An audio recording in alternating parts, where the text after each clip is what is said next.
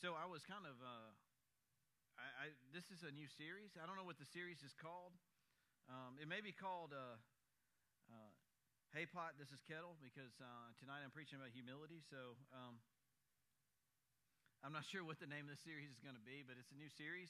Uh, I, I, was kind of hit in the face with some stuff today that made me realize that um, humility is something that back in, in in ancient Rome, humility was something that was looked down upon, and pride was something that was exalted. Um, so that was the way things were because they thought the more you could get, the better you are. Uh, the, whoever's back you had to step on to get to the next place, then, then that's to be revered. Uh, you know, whoever you could defeat to move up in the ranks, that was a good thing. And Jesus came along, and, in, and what Jesus said is in order for you to be at the top, in order for you to be considered the greatest in the kingdom of heaven, you must be at the lowest. You must be the least of all of these. And Jesus kind of flipped it all on it upside down and said, you know what? It's different in the kingdom of God than what it is here on this earth. And I, I think that it's important for us as human beings to keep that perspective. I, I, I was talking to a couple of different people today, and we were talking about um, kind of moving up in the ranks in our company. So we were we were watching this town hall that was happening. I was in Covington, Georgia, and we it's a huge place, and there's you know a couple of hundred people there watching this town hall, you know, live in in the room, and then there's there's you know thousands of people watching it uh, online. And, and this guy is he's up there speaking, and he's talking, and and I'm looking at him and I'm thinking about his life. And his life really consists of going around from place to place, all these different places. They are around the world. Admittedly, it's cool to be able to travel to Rieti and, and, and hang out there and do a speech there, and then go over to, uh, to Brussels and do another speech there, but that's what he spends his time doing. And it's just one nice restaurant to the next, and I don't know what his family situation is like, but I know that he's probably not seeing them a whole lot. And I, I, I was talking to a buddy of mine who happens to be a Christian, and he's a guy I really respect. And I was talking to him. I said, we were up like in the balcony area, and, and, and we were like looking down on everybody and all this kind of stuff. And I was looking at this guy, and I said, "Would you ever want his job?" And he said, "Not in a million years. No way." He said, "He said it would have to be one of those situations where you know." The, the frog in the pot of boiling water with the heat just gradually got turned up. And one day I look around and, oh my goodness, how did I get to be a vice president kind of thing? He said, that's the way it would have to happen because I have no desire to pursue that and to chase after this American dream and, and have all these responsibilities and all these things going on. He said, No, I don't want that. Um, and I, I, really respected that because I was like, That's exactly how I feel, dude. I, I do, don't want to do what that guy does. I, I don't care what his paycheck looks like. I, d- I don't want that, you know? And, and then I was, I was talking to one of my employees later on in the day who is also a Christian uh, both of these guys are really strong Christians.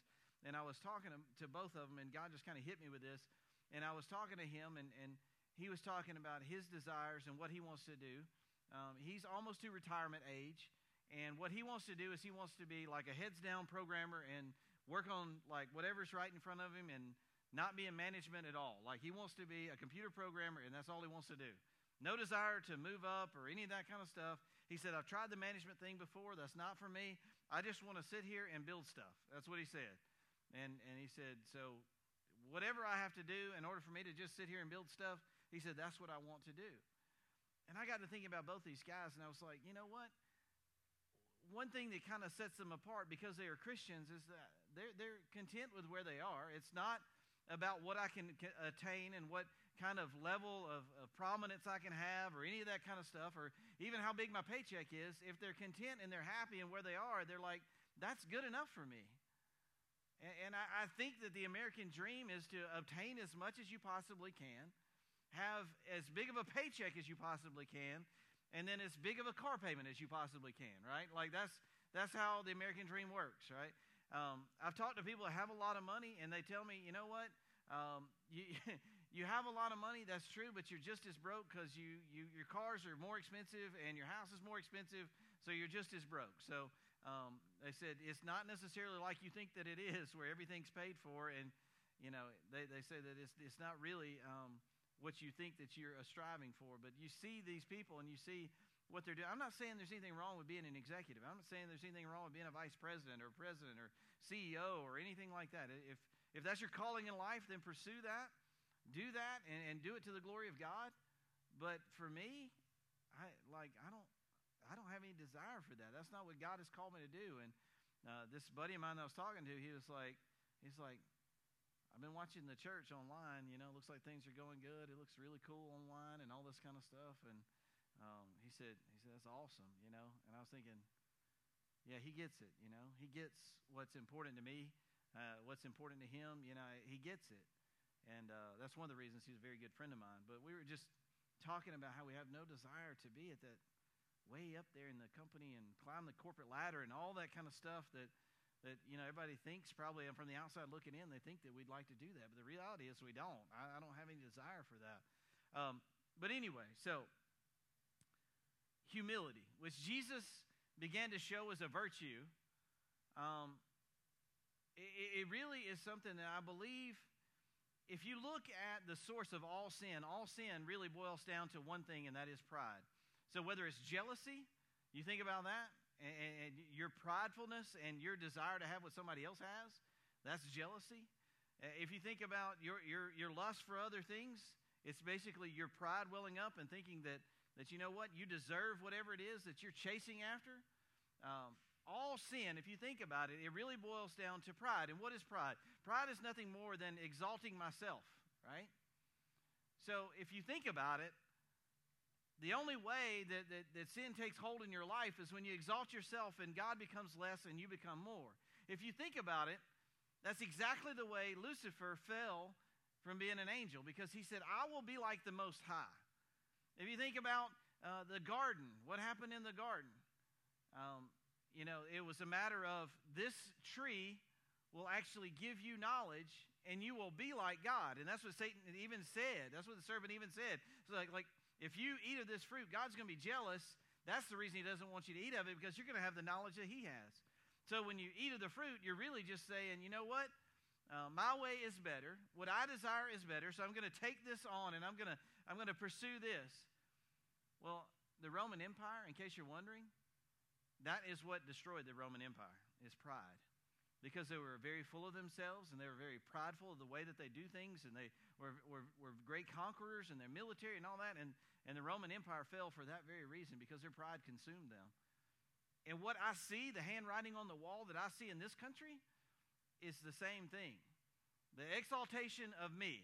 Let me elevate me. Let me pursue my desires my wants my needs my the things that i'm entitled to let me do that and, and then then i'll be happy right the reality is, that will not make you happy. The only thing that will make you genuinely happy is to exalt God in your life. And the things that you do, you want to glorify Him. Whatever you do, you want it to glorify Him. That is the only thing that will truly bring you happiness. And this is called humility. And I really believe that this is what a lot of people are missing. This what I struggle with. Pride is the number one thing that I struggle with. Um, as you're a pastor, um, people probably think that, you know, oh, that must be. It must be really cool to be a pastor and all this kind of stuff. The, the worst part about being a pastor, I think, is the fact that you struggle with pride. And, and it's a constant battle for me because I stand up here, and if there's a movement of God, I think that it has something to do with me. Maybe not outwardly, but inwardly, I think, oh, wow, that must have been a good sermon. The reality is, is the Holy Spirit of God can change the, the words from my mouth to your ears to let you hear exactly what you need to hear. And though I am a vessel and, and, and obedience is important, ultimately it is God that gets the glory. It is God who has done the work.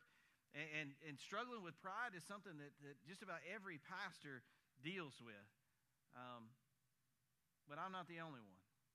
I think there are others that probably struggle with pride. I think there are others that probably struggle with humility, the lack of humility. So tonight, we want to talk about the disciples. And uh, how they struggled with it as well. Jesus had promised them, he said, Look, you're going to be. You're going to be, um, you're going to have your own throne in the kingdom of heaven, and you're going to be judging all of Israel, and you're going to be, uh, you, you know, eh, when when this, when my kingdom is set up here on this earth, you're going to be involved in that, and you're going to be sitting uh, at, on one of the thrones and judging all of Israel. Is what he what he actually says. So they're like, That's why they're like, "Ooh, yay! Come on, Jesus' kingdom. Yeah, let's do this thing." You know, because they're they're ready to to have their own little setup, their own, own little pedestal, so that they can sit up there and, and be with with Jesus and rule and reign and this place of exaltation that they were desiring. I mean, I think that we sometimes think the disciples are all good and genuine in all their pursuits and all that kind of stuff. Really, some of the times, most of the times, they were just being selfish like all of us. So here's another example of this. We're going to talk about this. You've heard the story, but I think it's important for us to go over it again. It says, Then the mother of James and John, the sons of Zebedee, came to Jesus with her son. She knelt respectfully to ask a favor. What is your request? He asked. So, James and John, um, if you read the other gospel accounts, you'll see that everybody was kind of arguing about like who was going to be the greatest. So don't get on James and John like they were the worst. Um, even at the Last Supper, they were like all arguing about who was going to be the greatest in the kingdom of God. So these great disciples that we talk about that were pretty much screw ups like the rest of us. So anyway, so here they are. Uh, James and John have got this idea in their head. We're going to bring our mama, and she's going to talk to Jesus for us. Don't act like you ain't never done that before, okay? So don't don't be all high, holier than thou and be like, oh, they got to get their mama to come in and talk for them. No, that's happened to you too. So, but the reason why, you kind of need to know this. Um, I don't want to go through all of the different connection points. Uh, basically, what happened at, at the, um, the crucifixion, where uh, who was listed there, and the different gospel accounts, and how it ties together, and who was there and who wasn't there, and all these kinds of things. You can go and research this on your own. But basically, what it boils down to is this woman was actually Jesus' aunt. She was Mary's sister, is what it boils down to, okay? So, I don't know about you, but most of us have an affection for our aunts. If our aunt comes and asks for something, you're like, oh, that's mama's sister, you know, and you're like, okay, like, what is it that you need, you know? And I think James and John, who are Jesus' cousins, are actually playing into this a little bit. We'll bring the aunt up in there. He really likes he really likes the aunt. He, he, he called us, so he really likes us too. But and and then what, what happens? There's a little bit of a mind game going on. They're trying to play mind games with Jesus, right? So the aunt comes to Jesus, and what does she do? It says she kneels down in front of him, treats him like a king, you know, like, like let, let me. Uh, so, so this this is her nephew, but here she she's like, okay, I recognize who you are. Okay, so I'm gonna kneel down, and bow to you like you're a king. To to to play to his emotions a little bit, which I don't know if you recognize this, but if you're you know, you're the son of man and you know everybody's mind and their thoughts. So that's probably not going to work out for you playing with little mind games with Jesus. But she's trying it anyway, right? So she comes, she kneels down before him, and, and she comes to ask him for a favor. Actually, if you kind of read the other gospel accounts, she basically asks him for a favor before she even tells him what it is. Like, hey, can you do me a favor? And he's like, oh, what is it? And she was trying to get him hooked in. You ever done that? Like, especially when you were a little kid? Like, what? Hey, can I? Can I do something? And your parents are like, Well, do what? Well, just something. Is it okay if I do something? Well, tell me what it is first. No, you just say this okay, and then I'll tell you what it is. You know, you, when you're little, you kind of rope your parents into stuff like that. She's trying to do this with Jesus a little bit. It's a little bit of an immature act, and she's trying to say, okay, okay, you just say okay, you're going to do me a favor, and then, and, and then I'll tell you what it is. So Jesus being Jesus, it's written in red. He goes, So what is it that you request? What are, what are you asking for? What do you really want? Okay, just spit it out. I think he knew full well what she's about to say, but he's got to ask the question anyway. Anytime God asks a question, we know it's an invitation.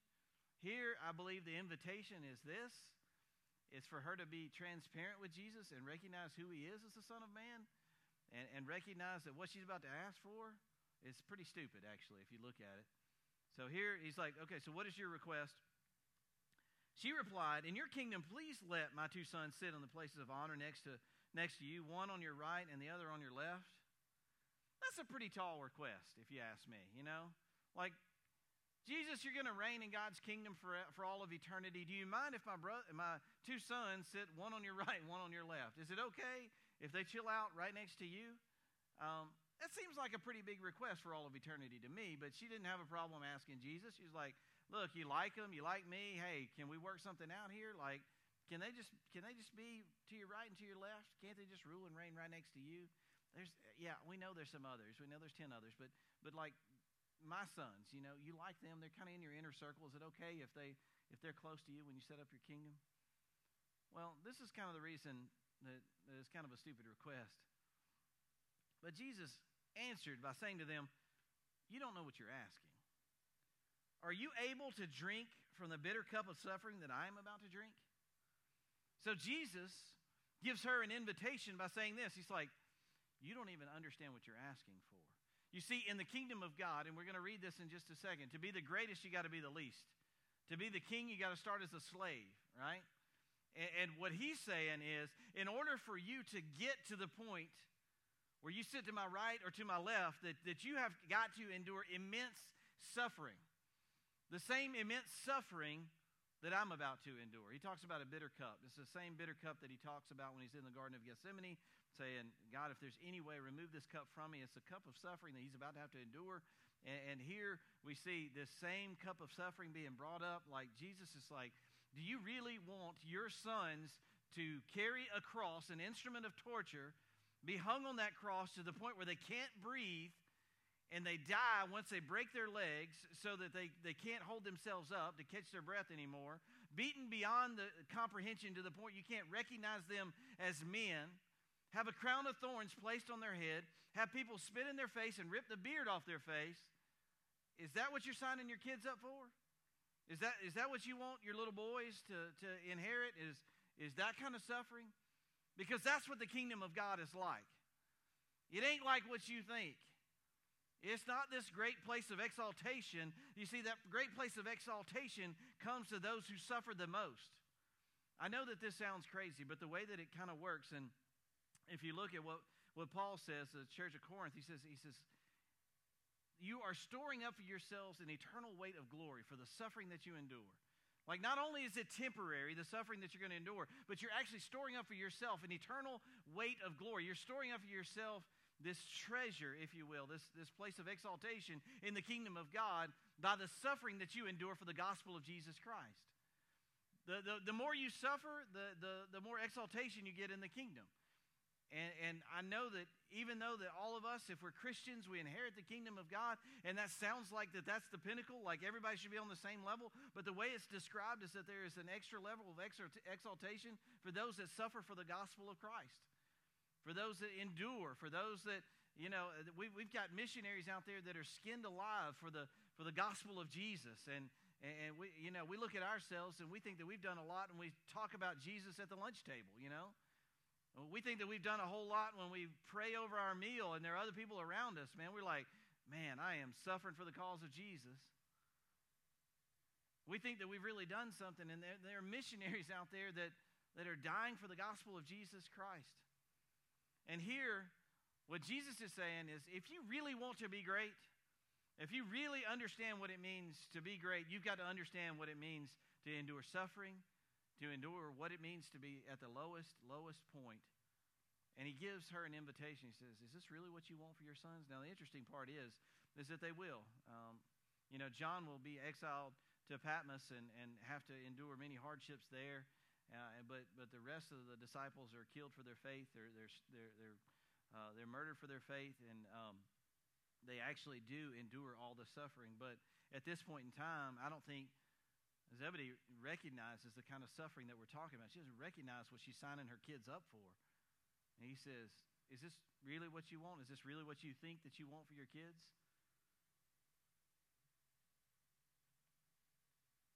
Oh, yes, they replied, We are able. Oh boy, if that's not the picture of pride, I don't know what is. Oh, yes, we got this. We can endure suffering. Isn't that what we say too? Isn't that what, what Peter said? Peter said, You know what, Jesus, I don't care if everybody denies you. You can count on me, bro. I am your man. Don't worry about whatever they do. Hey, I know all them, they don't care about you like I do. I, am your man. When it, when it goes down, I'm going to be right there by your side. Don't you worry. And Jesus looks him straight in the eye and says, Satan's already asked to sift you as wheat. Peter, before the rooster crows, you're going to deny me three times. And of course, Jesus being Jesus is right. Well, we talk a good game, don't we? Yeah, I'm, I'm ready to do suffering. I'm ready to, to be a slave. I'm ready to do whatever it takes, man, because you know what? I want, I want what the kingdom of God has to offer. Do you really? Because this is what I think happens. I think we say that, but I think that we say, oh, I'm writing God a blank check with my life. Whatever He calls me to do, I'm going to do it. Right? Oh, I'm, I'm ready. Jesus, whatever you sign me up to do, I'm in, man. I'm in. I am your man. Don't worry about anybody else. I'm your man. And then what happens is we flip that check over and we start writing little caveats on, well, as long as you don't call me to leave Oxford, you know, as long as you don't call me to send my kids off to be missionaries, as long as you don't call me to do this or do that or do this or do that, then, then I'm your man. I'm the, I'm the one that you can trust. I'm the one that you, I can do it, Jesus. We sure can. We can handle it, Jesus. Just make sure you don't send my kid to Africa, but I can do everything else, you know?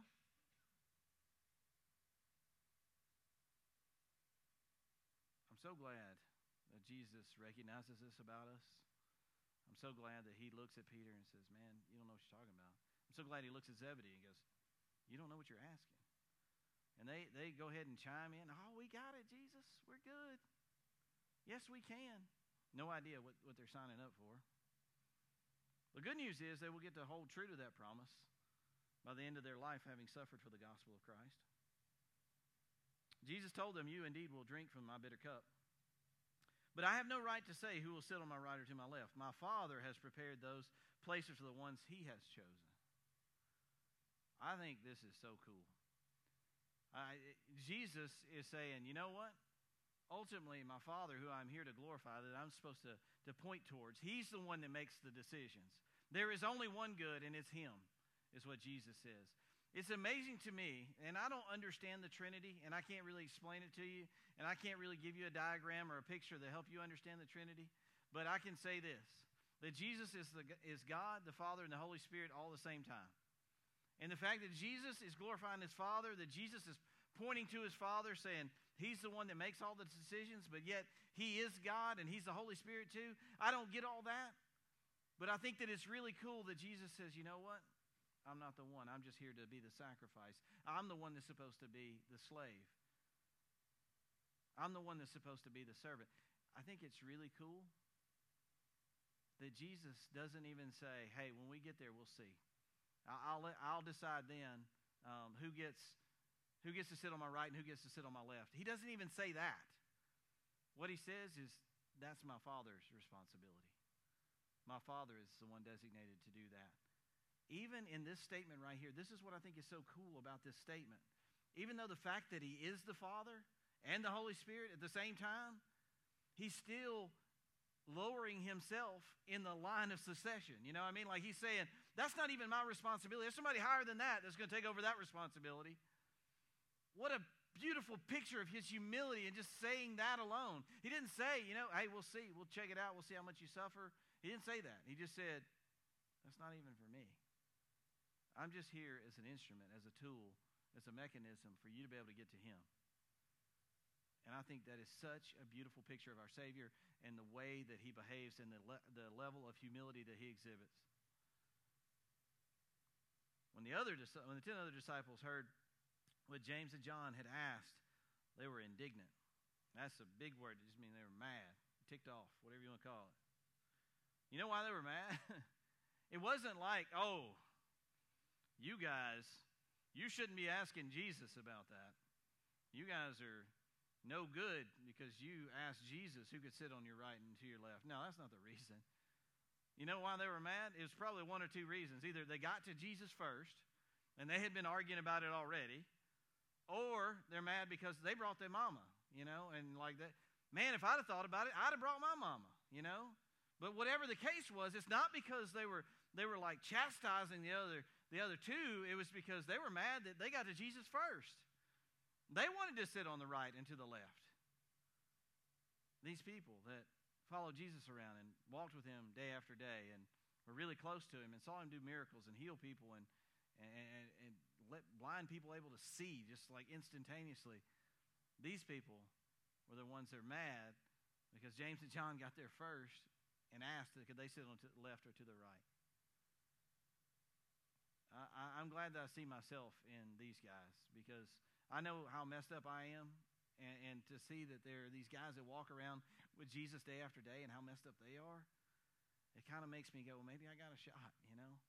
Maybe I'll just squeak in there, you know? I, I said the other day to somebody, it's like, you know, we desire to, to hear, well done, my good and faithful servant. I said, but if I go up to him and he just goes, eh, I said, I'll take it. You know what I mean? Like, I, if he just goes, you got a D minus, but you get in, I'll be like, whoo, I'm going to be excited, son. Like, I, I, I, I, well done, my good and faithful servant. If he just goes, eh, you know, I, all right, hey, that's good enough, you know. Here, I, I think that, that you see these guys and you see what kind of people they are, and you're like, man, I can identify with that. I can see where I would be in that situation. I can see where I could lack the same humility that they lacked. So Jesus has got to tell them a story, right? Um, he says, "You." But uh, Jesus called them together. He's got to bring them together, and he's got to teach them, right? So the whole reason that Jesus exists and what he does on this earth is to show that he is God, right? To show the whole world that he is God, and to show these disciples to grow their faith so that one day they will go to the end of themselves for the gospel of Jesus. Right? That's the two main things he does as he comes to the earth is to is to, to, to show that he's God, therefore he can be the sacrifice for our sins, and people will recognize that, and also to show these disciples and grow their faith. That's why that's why when they're in the in the boat about to drown, they're like, What are we gonna do, Jesus? You're asleep in the bow and we're gonna die. And he goes, Where's your faith? Where's your faith? You think I brought you all the way here so you could die in a boat with me, asleep in the bow? Is that really what you think happened? Is that how you think it's going to go down? And he continues to challenge them in their faith and continues to say, Where is your faith? Where is your faith? Don't you see that I'm trying to grow your faith in every single situation that we go through? So I believe that Jesus is, is trying to show them and teach them once again. He says, You know that the rulers in this world lord over, it, with, lord over their people, and officials flaunt their authority over those under them. But among you, it will be different. I think that what he is saying here is when he says among you, I think that is among all of us as disciples, as followers of Jesus Christ. You're supposed to be different. Whoever wants to be a leader among you must be your servant. And whoever wants to be first among you must become your slave. For even the Son of Man came not to be served, but to serve others and to give him his life as a ransom for many. So we know what Jesus is saying here, but I'm going to reiterate it and say it again. Jesus is saying it's not what you think. It's not what you think. It's, it's not a place where you go in and you're like, oh, now I'm ruling and reigning over people, and now I have all this authority, and now I, I've got a big badge on, and I've got a medal that I, that's pinned to my chest, and and ooh, I get to be that way. No, no, no, no, no. When you become a leader in the kingdom of God, that, me, that means you become the lead servant, that you serve everybody else, that, that, that you're at the lowest of the low on the totem pole. When you say, Yes, Jesus, I'm in, and you write him a blank check, it's not a place of exaltation that you get to when you do that. It's, it's a place of, uh, of servanthood that you get to. As a matter of fact, this, this particular word that they use, diakonos, in this particular passage is, is, is where we get the word deacon from. And you know that the word deacon, as it's used, and they, they chose to, to use this word deacon, is used uh, over and over again in the New Testament. You understand that, that this is a very low term. This is somebody that performs very menial task. It's not something that somebody is, they get all dressed up for and, and they go do this and they go do that, and everybody's like, oh, they're a deacon. It's no, it's like it's like that's the person that takes out the trash. You know, that's the person who scrubs the toilets, if you're wondering. That's the picture of this particular word and what it means. It's, it's not a, a high place that you get exalted. Oh, it's a deacon. No. No, no, no. A deacon is a lead servant. A deacon is somebody who says, I'll serve no matter how dirty, how nasty, whatever it need, whenever it needs to be done, that's what I'll do.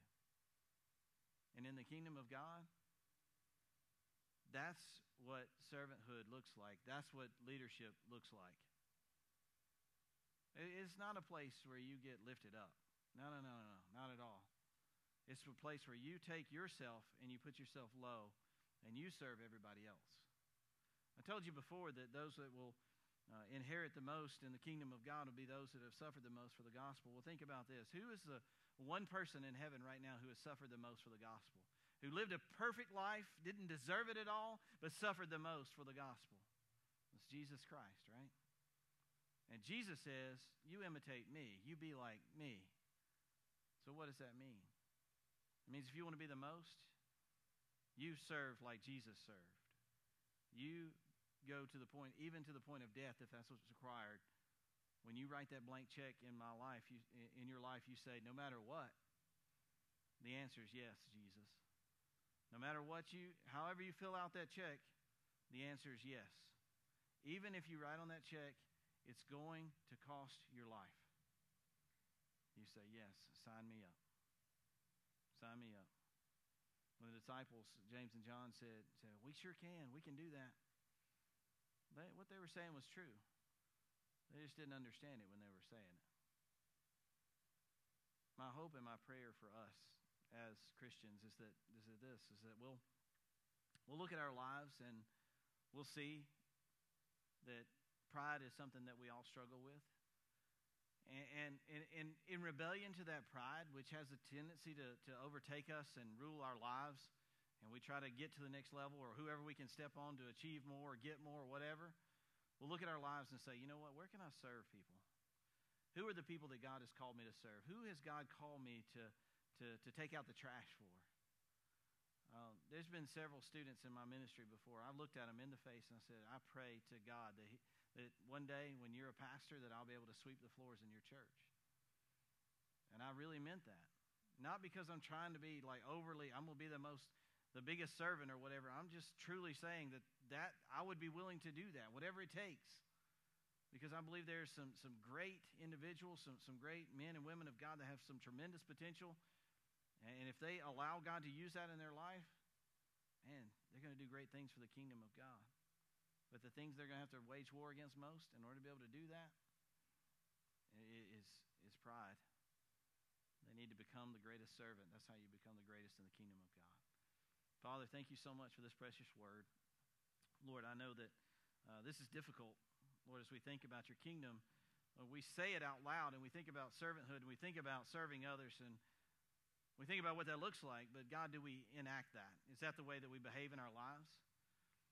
I know that I have begged people on Saturday mornings to come and run the bases with kids with disability, and many people don't. Or many people do it for a Saturday and they say, I've got too much, too many other things to do, therefore it's not worth my time. Uh, I, I've seen people time after time say, you know what? I want to serve this church. I want to do whatever it takes. I, I'll, I'll take out the trash if that's what's necessary. I, I want to do whatever it takes so that the kingdom of God can be exalted and we can use this place to reach people for the kingdom. And maybe they take out the trash one week. Or maybe they take out the trash one week and then they're not here the next. God, I pray that we wouldn't be like that. I pray that we wouldn't be these firework Christians that just explode and there's a lot of sparkle and a lot of flash and then shortly thereafter we're gone. Lord, I pray that we would be the example that Jesus set, which is to do what is hard, to not do what is easy, but to do what is hard. God, not so that we'll get something at the end, not so that we will be repaid a hundredfold for what we have given up for the kingdom of God. That's not the reason why we do it. We do it because we have given you a blank check with our lives. And we say, whatever it takes, Father, I'll do it. Because you are my Lord. Because you own my life. I'm a servant to you. Lord, I pray that we would recognize just how deep this is and how deep it goes. Lord, I, I see so many people that, that, they take their Christianity and they take their walk with Christ so flippantly that they, they're not willing to do whatever it takes. That, that God, if it inconveniences them just a little bit, they'll say, No, that's not for me. How is that glorifying to the kingdom of God? I'll, I'll never know. Lord, I pray that we wouldn't be like that. And maybe there's some people in here and you've convicted them over their selfishness, and maybe that's what they need to pray about. I don't know. But this is what I do know that you are the sovereign God of the universe, and you know. And when you speak to their hearts, you speak directly to them. Through the power of your Holy Spirit, God, you have the power to speak to hearts. So, Lord, whatever conviction people may be feeling, Lord, this is not intended to make them feel bad. This is intended to be truth that people can embrace. So, Lord, I pray that you would take your truth and you would use your truth to convict hearts, to open up people's eyes and let them see truth. Oh, thank you so much for this precious word and how you have used, God, it through your Holy Spirit to awaken us to maybe some blind, blind spots in our lives. God, you do the work as we respond to you. In Jesus' name.